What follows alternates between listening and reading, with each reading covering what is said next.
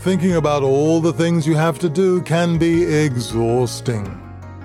Ever noticed how tired you get when you have something unpleasant to do? It's said that tiredness comes from boredom, impatience, and anxiety rather than from physical exhaustion. If you're mentally tired, insomnia is likely to be both a cause and a symptom. On the other hand, being sleepy is when your inner clock is ready to shut down for a nap or for the night.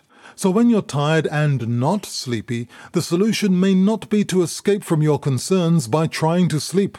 Researchers say if the cause of your fatigue is the fact that you've been putting off what you consider unpleasant future tasks, it might be an idea to attack the tasks and get them done.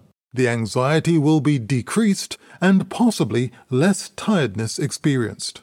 You know, we often use more energy worrying about getting something done than we would simply doing the job.